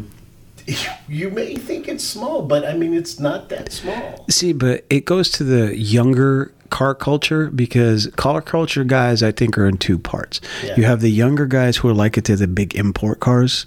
A la Fast and Furious, a guy who, then you who but what- watches the movie uh, just to just to wait to sip until on the, the, cars. gigantic yeah. Dodge comes Yeah, out. well, that, but then you have muscle car guys Yeah. that may go see it because there's a lot of shit. But anyway, my thing waiting is to is see that waiting to see his Roadrunner do a wheelie. Dominic Toretto went from being a criminal to being a secret agent. I mean, I don't get it. But Yeah. Resident Evil, it, it, my biggest, like going back to what you said, my biggest, I guess, uh, thing against it is the OP effect. I hate overpowered characters. Right. I've Yeah. always hated that. You know, um, Superman was OP until they created Kryptonite back in the '60s because like, oh, well, he nobody wants to read about a guy who you know is not going to ever lose. There's no struggle. There- I mean, there's, there's no struggle. There's no Exactly. story. Just like you said when she fought Nemesis. Nemesis is the boss character in the game Mm. where it, takes you forever to try to fucking beat this guy. And she beat him in five minutes. It's like, come on now. And the other thing is, is that that's another example why I don't like the movies is because it doesn't have the human drama element from the games. Bingo. So let's start with the first game. They're lost. They have no way to communicate to their um, superiors. They're in this house that's filled with so- zombies and other atrocities. And they're in the middle of nowhere. Exactly. Yeah. Resident Evil 2, you have this young kid, Leon Kennedy. It's his first day on the job as a Raccoon As the City police city's officer. burning around him. Yeah. Right. Yeah. And so um and so there's a human drama of like oh, this is this guy's first first day. Yep. Resident Evil 3, you have Jill Valentine who's branded a um, a fugitive Right. after like Umbrella did their spin doctor Well, thing. yeah, they do. There's a better storyline in the games than there are in the movies Right. because there's the human struggle element because none of them are super powered. Mm-hmm. So you have a a for lack of a better term a human Mm-hmm. versus this super corporation that has these super powered beings that they created But there's a and that's a that. better story Right. than you know oh you have this experiment gone wrong that's now gone rogue and we want to we want to recreate her it's kind of like the G, the the cloning Mm-hmm. because they tried all these clones and they were imperfect kind of like nemesis they all just got um they got corrupted Mm-hmm. but alice is the one perfect one they created and they want to try to recreate her That's ju- see right there. That's just like such like OC worship. Yeah. you know. I mean, so you're not you're not even hiding it. At this No, point. right. No, but I also, get it. But yeah, But I want to point out that the game and the movie have different uh, closure methods that they need. The game, anybody has to be able to beat the boss. If you've got enough, you know, time, energy, and quarters Mm-hmm. or whatever. Uh, Quarters? to, keep on playing that game. I don't know. Do they have an arcade? We used to wear no, it's a, it's a console only. Console. we used to wear onions on our belt There's a style at the time, but no, but no, no. He he brings up a good point. Yeah. Um, yeah, it's like that whole. Um, it, it gets your blood pumping. It gets your heart beating. Like when you're playing the Resident Evil games, you start to feel like you're the characters. Well, but see, but that goes to the video game industry because, Mr. Hand, if you create a game that people can easily beat, that bores them and they don't recommend it to their friends. That's mm-hmm. right. So if I, if Jay took like, oh, dude, I'm still on the final boss, it's taking me forever to kill him. I want to outplay it, Right. Yeah. Because I want to see if I can beat him. Right. Mm-hmm. You know, I want to say, hey, Jay, I killed him right away. You suck. And Yeah. because there's always an internal competition amongst gamers. Yeah. Always. It, no matter what they say, there's always competition. Oh, big time. Yeah. Learned Yeah. that I started playing Neverwinter, and every big boss, it's like I time myself to see how Yeah. fast I can beat him the next time. So, can we do a quick quiz? I want to do a quick box office quiz. There were Whose box? There are six. There are six Resident Evil movies on this box office list. Mm-hmm. Um, uh, we start off with Resident Evil, Mm-hmm. Resident Evil Apocalypse, a Resident Evil uh, Extinction, Afterlife, Retribution, and Final Chapter. Tell me which one made the most money. Afterlife. Uh, I would say, um, fi- no, not what was the one before uh, Final Chapter? Uh, Milla's- Retribution. I was going to say Milla Mom's house. Yeah, uh, I would say Retribution.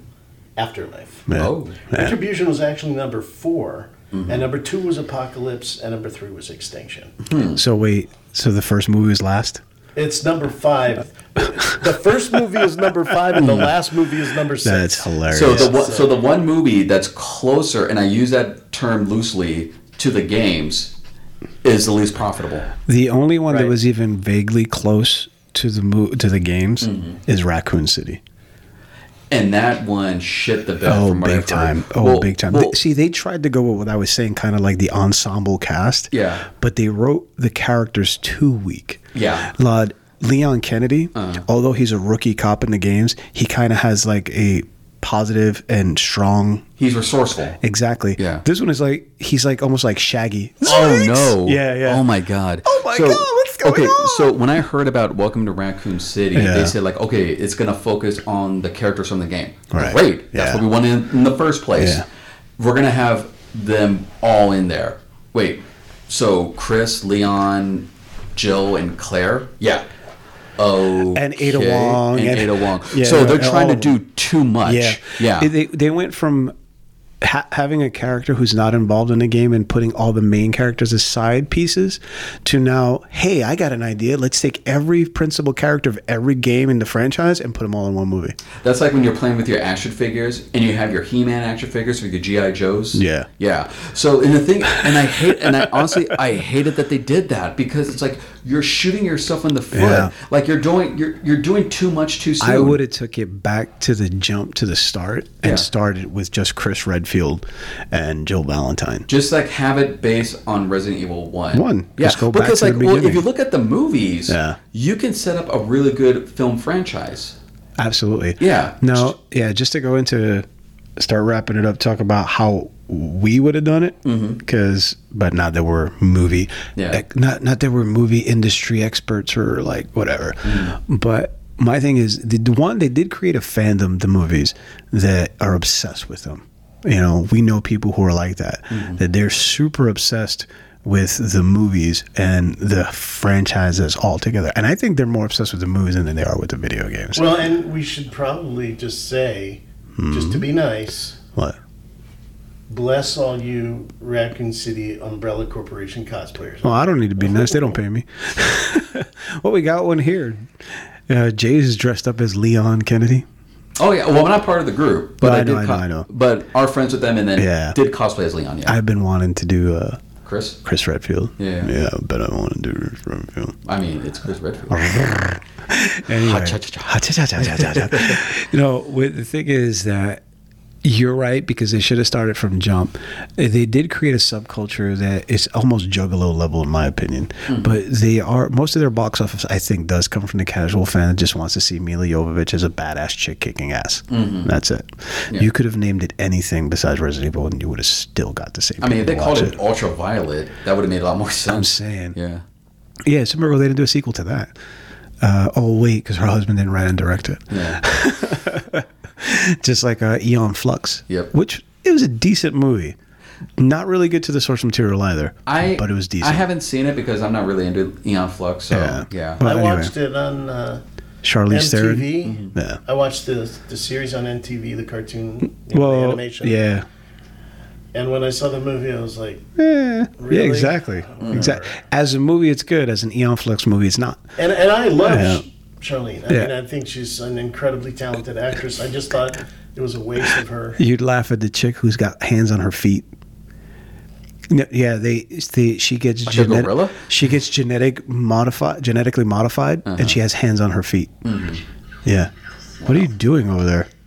Turn down the noise. Turn Go- down- I thought that. I thought honestly, I thought I had it muted. But yeah, but no. you- you- Anyway. yeah. I do. But no, like, but like what you're Yeah. saying, like you know, if like they if they just straight up adapted the games Right. as they were, Yeah. it'd be great. And also, they would each of them would, Right. would be a different feel because like my problem with the Resident Evil movies, Mm-hmm. other than like straying away from the source material, was that they're all interchangeable. You're, you're correct on that. And also, if you think about it, the video games honestly have inspired more of the zombie culture movies that came after it. Mm-hmm. I don't think without Resident Evil 2, there would be a Walking Dead because it Oh, correct, has the yeah. Mm-hmm. same vibes. You know, I don't think that, that there would be, um, it wi- without the oh you know who made uh Z- um resident evil apocalypse better than they did Mm.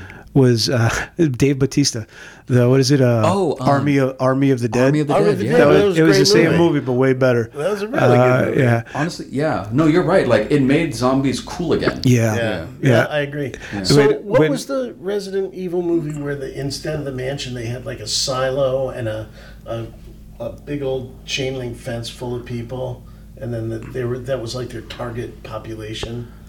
Was I that Resident no Evil? Might have been some- idea. might have been one of the other No, movies, no, no, no, no, no, no. That was um, that was da- uh, Dawn of the De- not Dawn of the Dead. It was uh, Land, of the, Dead. Oh, is that with Dennis Hopper, John Yes, Leguizamo? yes, Yeah. yes, yes. Where they have the rich people living high up on the land, and then Mm-hmm. the zombie becomes conscious again, like he can. Big Daddy. Yeah, Big Daddy, and he, He walks great. under the water to the island. Yeah. Yeah, because all, all the rich people and everything are on this island. Yep. And he figures out that he can get over there and he can get to more people, and he learns how to use a gun. Yep. They literally ate the rich. Yeah. Yeah. that is exactly the political statement of it because Yeah. uh, what's his name? God damn it, why can't I remember his name? The creator of Dawn of the Dead. Oh, uh, George Romero. George George A. Romero. That was his political statement. Was he all his movies? He'd never. Um, he never. Uh, what do you call it? He never copywrote of the dead. So that's why you see Dawn of the Dead, uh, fucking uh, Picnic of the Dead. you know, Life's a picnic. Mom of the Dead. Yeah. because Your mom. because Yeah. anybody Yeah. can use it. right. So, because he didn't want to, because he's like super counterculture. And he created even Day of the, Dawn of the Dead as a political statement against consu- consumerism. And then, uh, was it a Land of the Dead? Was his, like you said, eat the rich. The 1%. There's the one percenters who, who I, uh, put themselves on an island, like they can't be touched. And how the dead still found them and found a way to get to them and still killed them off. And that's what he, it's eat the rich. Mm-hmm. Exactly what it is. But anyway, we can get into whole that another Yeah. day. What I think where they missed a boat, if they would have adapted it better from the video game, the first one, mm-hmm. they missed on getting that subculture horror fan. Mm-hmm. Those movies did make money. All the movies made money. I guarantee you that. I mean, I, I'll, I'll give you that. However, they're not part of the American lexicon, and they're not part of like a um, cult following. Uh, they have their following, but it's not a cult following. It's not a la like some horror, like Killer Clowns from Outer Space. One probably one of the worst movies I've ever seen in my fucking entire life. And people love this fucking movie. Uh, Terrifier. I don't know if you've seen it. I've heard about it. It's a fucking awful movie. It looks like it was made by three friends and a camcorder. And and is there just to draw the line between Yeah. awful and campy? But Yeah. I mean, Mars Attacks is still Oh, one of I my mean, favorite- Oh, that was intentional. See, but that's a big budget, and it was intentional. I'm Yeah. talking about like movies who are made serious by these auteurs, but they're made on such a low budget, they're shit. Yeah. But they have this cult following. Terrifier, uh, Toxic Avenger. The dude created a whole movie studio off of Toxic Avenger. Right, Troma, yeah. uh, No, Troma, Troma- Troma- Tromaville, Troma Tromaville Studios, Studios. yeah. So it, it has that cult following. You don't get that with Resident Evil. So I think they missed their boat because they could have have it if they would have started out as a regular horror movie. You know, and I, I agree. And like, if they adapted the game straight up and everything, they could have had that like um, homage Yeah. to like um, the classic film tropes, as well as like reinvigorating the zombie um, genre. Yeah, I think yeah. I think they were going for the more casual fan because if you go only for the video game fans, you may not get as a big See, hit. and I, and I, and I think they underestimated the audience because I feel like like the first Resident Evil is like your classic haunted house genre. Yeah. Resident Evil Two and Resident Evil Three are like your die-hard scenarios. Mm-hmm. Um, Resident Evil Four was like you know the whole like town is fucked up because Resident Evil Four is one of the best ones in the series in Yeah. the game series, and you're fighting a religious cult of zombies. You know who I could have saw as Chris Redfield Mm. just to talk about and get into what we would have done different. I think in the first movie they would have cast uh, Chris Redfield like a guy like Clive Owen. Mm-hmm. I think it still would have brought people in. I would have casted um, David Boreanaz. Because David Boreanaz Okay. during his Angel Buffy days Yeah. looked like Chris. Like me and a friend from high school. Oh, I thought he'd w- be yeah. great. Dude, Yeah. The dude the dude's been steady working since like the mid '90s in TV. I mean, if you look at his show, Seal, uh, what was it? Seal, Navy, Navy Seals. Seals. He looks like Chris. Every show he's been on has been a hit. He went from Buffy to Angel to Bones, Yep. and now he's on that new series Navy SEALs. He He's great. He keeps working. Yeah, yeah. The But guy's no, a he would- machine. he would have made an awesome, awesome Chris. yeah, and by the way, I think he really is a zombie. I mean, uh, uh, a vampire. vampire? Oh, Because yeah. the motherfucker Oh, don't he age. don't age, yeah. he don't No. age. Nope.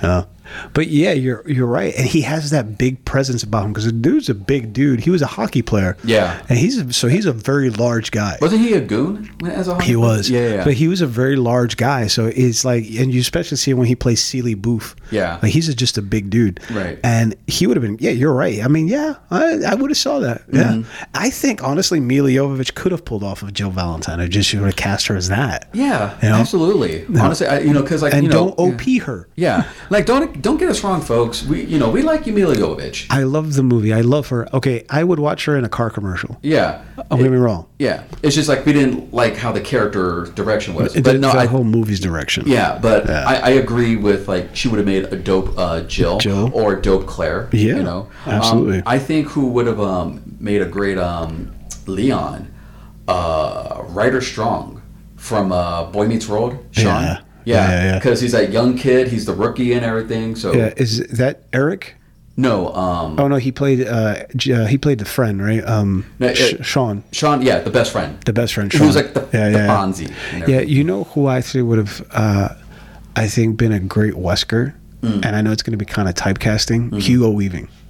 Yeah. Oh yeah. Come on, him as Wesker. Oh, absolutely. Yeah, Come well, on. I mean, like Wesker. I mean, like I, I can't help because I know that Resident Evil came first before Matrix, Yeah. but I can't help that the Wachowskis were inspired by Wesker. Oh, yeah. Mr. Smith. Redfield. That whole the shades, the the stoic face. Yeah. yeah. Oh no, they were definitely inspired by. Yeah. Oh, yeah. Imagine he would have Yeah. been Mr. Dude. Westfield, Weird. What? Right? Oh, that'd have been dope. Mr. Plan- Redfield. What Miss do you plan to do Valentine. now? Yeah. Yes. No, he would have Um, killed oh, it as oh, Wesker. like umbrella is inevitable. you like to take out your neighbor's garbage. Yeah, dude, no, that he would have killed it. Yeah. Uh, what I think though, uh, it was good that it was made in the time it was. Mm-hmm. Uh, there was no really pandering. Uh, yes, she is a Mary Sue, but if you would have made Resident Evil now, they would have made uh, Chris Redfield a six foot four redheaded Asian gay transgender. I mean, it, it, it, it's true. I mean, don't get me wrong. I think you should create characters to to represent people, Mm-hmm. but don't take existing characters and just make it as a convenience to to, Mm-hmm. to pander to certain people. No, I do That- wanna that's my say, take on it. I, I agree with you, but I also want to point out that the whole idea of this movie series series was specifically to pander to. Oh, absolutely. Yeah. Video game No, no, no, no. You're right. But I'm saying is just as a culture, Yeah. don't change characters to pander to certain people. Yeah. Uh, people are too smart enough to know. No, no, you're fucking, you're fucking with me. That's all. You know, But it- it's it's All I'm ju- saying is we're doing that a lot. Ghost in the Shell. Oh, well, well, I think honestly they're even doing it where I think it's kind of fucked up. Honestly, like the Super Mario Brothers movie that came out recently, Mm-hmm. good movie, little bit bigoted Mm. because they speak normal, him and Luigi, and all of a sudden when they're on TV, hey, it's me, Mario, da, da, da, look at me, I'm a Right. caricature. It's like really, dude. Yeah. Why are they doing that? Mm-hmm. And, and, and that's just my take on it. Honestly, I think it was to just to shut up the fans who are complaining about like, oh, they didn't get the voice actor from Mario to play Mario. So and that whole I- and that whole mock ironic "it's a me" thing.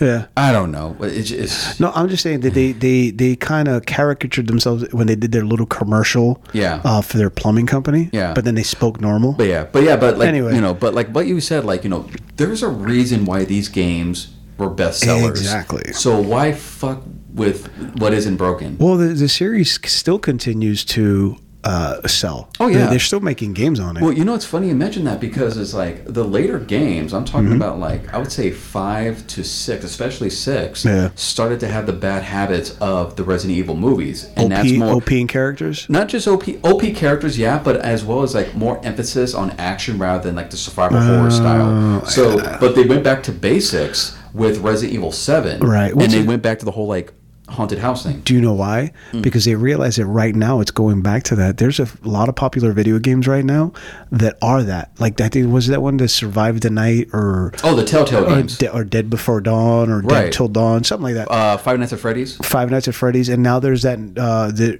they did a Friday the Thirteenth one that was like that. That you have to survive Jason, and now they just did one with uh, Texas Chainsaw Massacre. You No, have to survive. I can't wait to do the Friday you, the Thirteenth you, series you, because Yeah. you have to survive a Leatherface. So they're going back to that survival horror genre, just like Left 4 Dead. Left 4 Dead was a huge Oh, hit. Left 4 Dead was dope. the movie sucked. I didn't even know they made a movie. They did make a movie. You, Well, you know I what mean, they made Last a movie of Us was kind of that way, right? And Oh, Yeah. Last of they Us. did an incredible yeah, job they did. with that. Well, actually, but you know what's another one Mm-hmm. that they made into a movie? I never knew. Um, Dead Rising. Yeah. They made two movies. I heard about the first movie and it looks so bad That is- because they were trying yeah. to. What's up? No, no, no. Yeah, yeah. Go ahead. I was about to say they look. It looked like they were trying to make it too campy. I for me, yeah, for me that is one of the most underrated video game franchises. It is, yeah. Mm-hmm. Dead Rising, fucking great. because like, it was in the spirit of George Romero. Yeah, and it's an open world where you can go into shops and put clothes. You're in a mall. Yeah. well, they would be stupid if they didn't, because they actually was taken straight from a Dawn of the Dead. Yeah. The, the, they're trapped in the mall. Yeah. Well, see- but anyway. yeah. So, but with Resident Evil, yeah, if they would have made it a little bit more fun, a little bit Mm-hmm. more horror, you can get a whole ensemble. You want to create an original character, fine, Mm-hmm. do that, but kill them off. Keep Chris, Jill, and then bring them in their other backups or whatever. Mm-hmm. And you want to kill off Umbrella Soldiers, fine, whatever, but keep the core original characters because that's who we fell in love with in the games. Right. I'm, I'm just saying. That's I mean, my I mean, opinion. I mean, hell, they. I mean, that's why Last of Us is one of the um, most successful TV shows of all time. Why? Because they kept it to the basics. You have Joel, you have Ellie, you have the atmosphere, yeah. you have the game on the TV screen and everything. Well, they were also smart enough to cast the internet's Zaddy. oh, on there. Pedro Pascal. Yeah, Yep. Yeah. he's he's Zaddy number one. I do find it. I just want to mention this real quick. I do crack up when they say like they should have gotten Ashley Johnson to play Ellie. She's in her mid thirties. Ellie's Who? supposed to Ashley Johnson, the voice of Ellie from the game. I thought it was uh, Elliot Page. No, she did another game. Uh, I thought it was The Last of Us. Uh, no, uh, that was Ashley Johnson. Uh, oh no, they drew the character Yeah. like Elliot Page Yeah. when When he it- was Ellen Page. Right. They drew it and looked exactly like him. Yeah, Right, yeah. but it cracked me up when people kept saying like, "Oh, they should have had the voice actress," and it reminded me of like uh, Simpsons where they're trying to cast Radioactive Man. Did you get the original Radioactive Man? I keep telling you, he's, He's dead. 89 years old and he's dead. Interestingly, though, Bella Yeah. Ramsey is non-binary, so oh, she play. Uh, they play Ellie in. Oh, Last the of little Us. the little girl, the badass from Game of Thrones. Yeah. She was a little badass on Game of Yeah, Thrones. she was incredible. Her family had the bear as their uh, what do they call it sigil. Mm-hmm. Yeah, she was a little badass. She would tell them all off. I'm like, you're 12. Sit down. It was grown folk talk.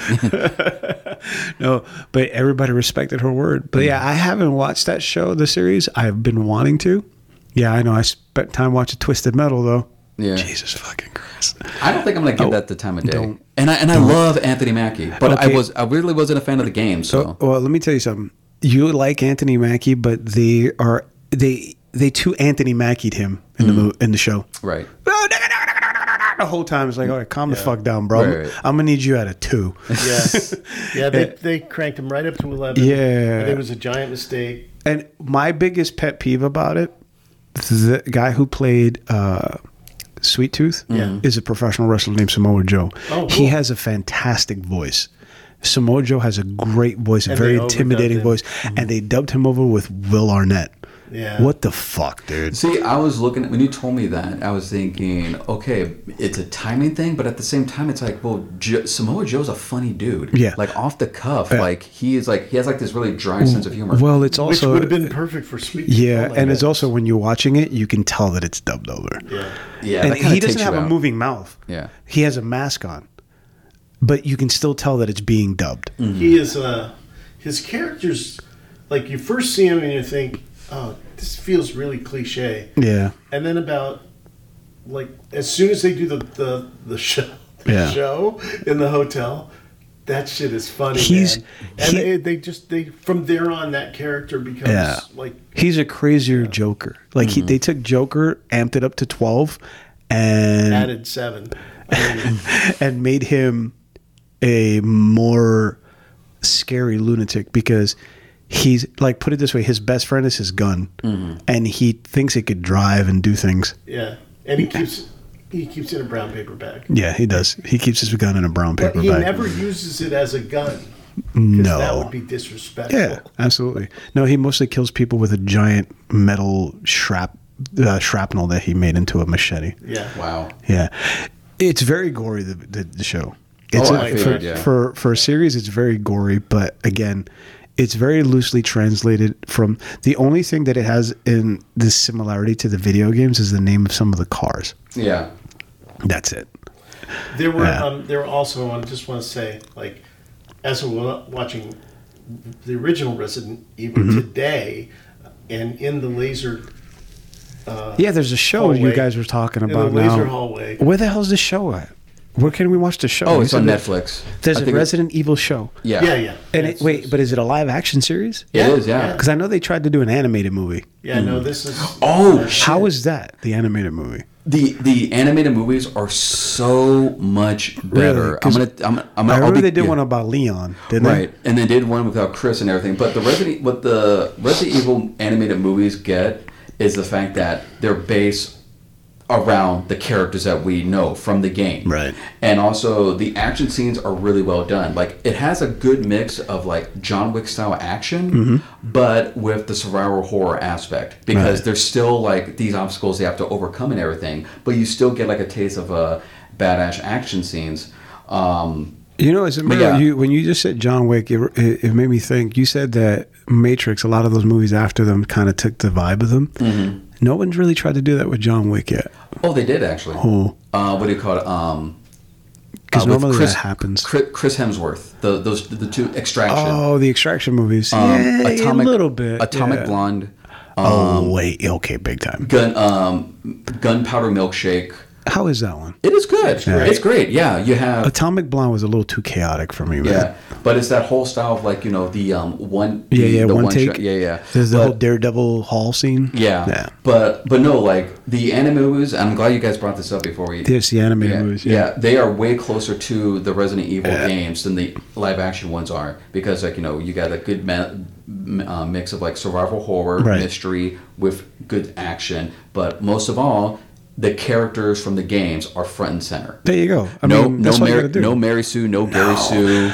You, the thing is, there are certain properties that you can create an original character and mm-hmm. it would work, but when it's something that has been iconic for decades, then to all of a sudden, well, I guess it wasn't decades then, mm-hmm. but it, it, to take a character, to take a property and then change it mm-hmm. to suit the needs of the actor or the writer director, I think is kills it. But again, all they're doing is like Fast and Furious. Oh, really? We should correct our property? Well, look what we made last time. Go suck a dick.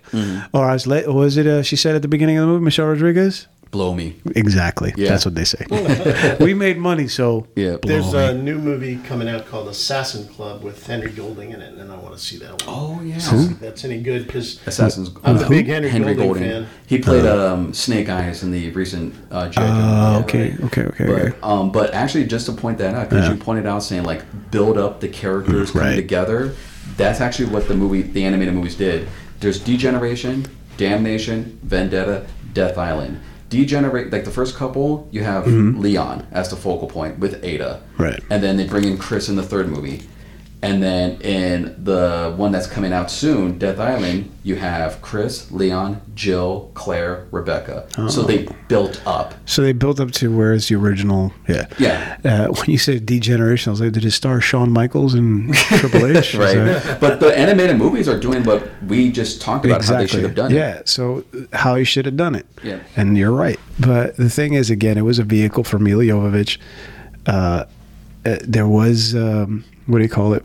Uh, fuck, I forgot the word. Where she was she was chosen by her husband to star in the movie. Nepotism. Yeah. Jesus Christ, hard words are hard sometimes. So yeah, it was total nepotism. Nepotism it worked out in their favor. They made a lot of money. They continue to make money off the franchise. So more power to them. For me, uh, you know, I enjoyed them. I enjoyed the first one. After that, I had a kind of like background watching them.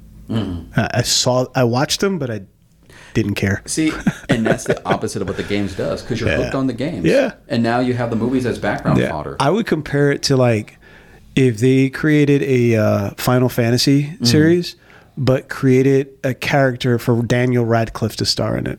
You know, instead of Cloud, he'd be like Stormy. You know, something like that. Right. It's like yeah, partly cloudy. Uh, part or no, sorry, he'd be partly sunny because if you have cloud, you have partly sunny. I'm partly sunny. I'm Cloud's cousin. Oh boy, you talk about bad um, movie adaptations. Spirit Within, Wait, they made a movie about Final Fantasy. Well, supposedly it was supposed to be about Final Fantasy. It was, ba- it was Uh, Spirit Within. Spirits Within. It's a live action. Yeah, it was in 2001. Never and even heard of it. Yeah, it was supposed to be like AI actors, like Yeah. even before AI. Oh, so kind of like Beowulf. Yeah, digital actors yeah, and everything. But that bombed hard because it strayed too far from the source material. Jesus Christ. Yeah. Well, because they try to do it in the world Mm-hmm. of Final Fantasy instead of going along with the series of Final Fantasy. Yeah, and it had dick all to do about Final Fantasy. Yeah. yeah, Yeah, we'll have to do a fantasy booking on that one. I've never played the game, so you'd probably have to do that. I have no Yeah, idea. I know, right. I know, I know. Cloud, Cloud. What is it? Cloud Strife. Yep. and that's about it. Yeah. Oh, and the one with the one wing. Oh, uh, Sephiroth. Yeah, Yeah. that's it. That's all I know. and the only reason I even know the one wing thing is because Kenny Omega. Anyway, Yeah. Shout out Kenny Omega. yep, he could play Sapphire. Well, there you go. Anyway, yes, because he looks angelic. Resident Evil. Final words, Jay. How did you fuck this up? Mr. Hand. You know, put it all on a boat and put it in the river. Oh, I thought he was just going to say blow me. Hi. Boom. yeah, no, I, you know, as pure popcorn enter- entertainment, I gotta say these are great movies for that. But if you're trying to get any much more out of that, out of it than that, Yep. you're screwed. Absolutely. Yeah, it's kind of like when you watch a Michael Bay movie. Go in there not to really care about a storyline or a plot, just to watch a lot of explosion, a lot of killing. You'll enjoy the fuck out of it. But if you're going in there for a plot and like text and original and and uh, dedicated to the original, eh, you're Yeah. probably be highly Uh, I want disappointed. to give you a few keywords to leave behind when you go into the theater: continuity, consistency. These these do not apply to Hollywood movie Hollywood series. don't know what continuity is. nope. Yeah, they'll make a movie where the character's white guy in the first one, and in the sequel he's Asian for some reason. oh wait, that was GI Joe. it's true. Yeah. They went from Ray Park to an Asian guy. Yeah. To play Snake Eyes. I He mean, was, he, you never saw his skin, man. How'd you know? because it was he Ray, never spoke. because it was Ray Park. I get that, but he never. Spoke. Everybody knows it was Ray Park. And besides that, to the source material. Well, actually, is is is wait to the source material? Is Snake Eyes supposed to be Asian? No, No. no. no. He's he's a white kid abandoned. So they have Kong. done fucked up. yeah, actually, they did show off Snake Eyes before he became Snake Eyes. He was a white kid That's right. Yes. in the flashback. Yeah. Yeah, right. fine. They showed him in the flashback. But again, original source material, no, he was not Asian. Mm-hmm. So they fucked up in the movie, the origin movie. Mm. But all right, I haven't even seen it yet, so I don't know. I can't get an opinion on it. Uh, I saw it. It's uh, it's okay. Um, See, I wanted to watch it, but then it was like I didn't hear anything good about it. Yeah. It, you know, it kind of came off like a fart in church, Mm-hmm. and I was like, eh, Well- I can wait. That came out about the same time as Ten Rings, didn't it? it did. Yeah. Yeah, and between the two of them, they were both disappointing for different reasons. Wait, Shang Chi was not disappointing. No, it was awesome. Hold Okay. on. Honestly, it was the it was the it was the only good movie to come out of You- Phase Four. We'll have to. I'm a massive Simu Liu fan, so like I liked it, but I Yeah. didn't think it was everything it could have been. Okay, and I the- felt the same way about about Snake Eyes. The only thing I had against Shang-Chi, and it's not really against, Shang-Chi, the character from the comic books, is never been to be funny. right? There's never any comedy in it. Yeah. So that's my only takeaway from that movie. I was like, hmm, he's supposed to be a super serious martial arts dedicated person. And they made him like a waiter. And some of the oh, no, stunts. sorry. Some a, of the a stunts- valet. Ballet. Well, I mean that was that was I mean part of the story. Like you know, um, I think we they were trying to make him relatable. Yeah. Well, it's also the whole like they really did want to tap in into like what a lot of um, Asian um, you know people go through. Like Yeah. their parents put so much pressure on them. I get that. Yeah. And honestly, I didn't like Awkwafina in it. Yeah. I'm I'm just glad that the fucking martial arts sequences were great. Yo, no, because that's what yeah, saved it. Yeah. Because And then I, you had like Michelle Yeoh in it. yeah, that oh, Michelle saved Yeoh. it. And then you had you uh um The, the, the- uh Ewan the Mandarin. Well, the Mandarin Tony Leung. Yeah. Tony Leung, who's like the Denzel of Hong Kong. Yeah, see, the thing is, like I said, the only thing I think that my takeaway from it, Mm-hmm. the, what saved them was just like Guardians of the Galaxy. A lot of people didn't know the original source material, so they went into it just being fans Mm-hmm. of Marvel. So they took away like a brand new. It'll be like those people that go to watch it and then read the comic book goes, "That's not how he is." Yeah. Yeah, yeah, he is. Well, you know what's funny is that like I mean like I mean Shang Chi's like source material was like so outdated, so Yeah. they had to do like some. No, you're Yeah. you're you're right. But what I'm saying is, is that they in his original story, and we're going into a whole other thing now, but Mm-hmm. We'll we'll kill it with this. In his original story, he was a dedicated martial artist who, from youth, dedicated Mm-hmm. his life to trying to take down his father. Mm-hmm. You know, not oh, I don't know who my dad is. Mm-hmm. Do you know what I'm saying? So they probably tried to humanize it and make it more relatable to people, but they kind of took away from the original. And like I said, don't get me wrong. I know that a lot of people are not familiar with the source material. So, but then you create this whole uh, subculture of fans that you see online all the time. They'll say, "Well, Captain America's like this." No, he's not. That's from the movies, not from. Oh no, no, no, no! You don't know anything. I've been reading it since 1975. Yeah, when the, when, the, when the casuals try to like gatekeep you. The MCU fans tried to tell you your Marvel history. Yeah. When I've been reading the comic book since 1980. Yeah. Yeah. I'll just sum it up to this. Yeah. Thank God it wasn't like Iron Fist. That was my just my main wish. I mean, come don't on. don't let it end up like that shit show. Come on. That's like comparing Jason Bourne to James Bond. I'm just saying, like after Marvel fucked that up, how can you fuck that up? you want to know real quick, and I know we're going long, but real quick, you know who actually fixed a fuck up? Uh, Reacher, the movie, Oh yeah. awful. Reacher, the series, great. I Yeah, recommend it. Because the guy's actually six foot five. Well, because the guy looks like Jack Reacher. Yeah. yeah. He, he he's a fucking monster. It's the Yeah. same guy that played uh, Hawk on the Titans. Teen Titans series. yeah. Yeah. He was also wasn't he Thad from Blue Mountain State? yes, he was. So they got the perfect bro actor to Yeah. play Jack Reacher. Dude, the scene I remember him from Blue Mountain, and I'm going to end with this. I don't know we keep going. Uh, he talked about how he injected urine into his penis through the tip to pass a steroid test. So you buy urine, you stick a needle, like a long syringe, into the- your tip of your penis all the way in, and then inject the urine. So when you pee, it'll be that urine. That is some white people shit. No offense. I'm sitting there watching this show, and I'm like, "What the fuck am I?" That is messed up. Fun fact: Stephen Amell got his big break on there.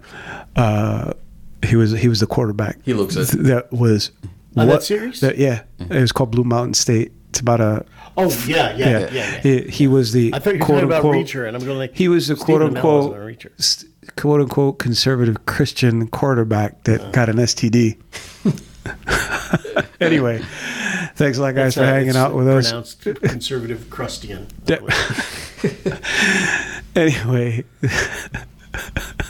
speaking of conservative Christians, and I got we gotta go. Uh, I was watching The Office, and Dwight made the greatest. He goes, "I'm the largest majority in the United States. I'm a I'm a Christian that doesn't go to church."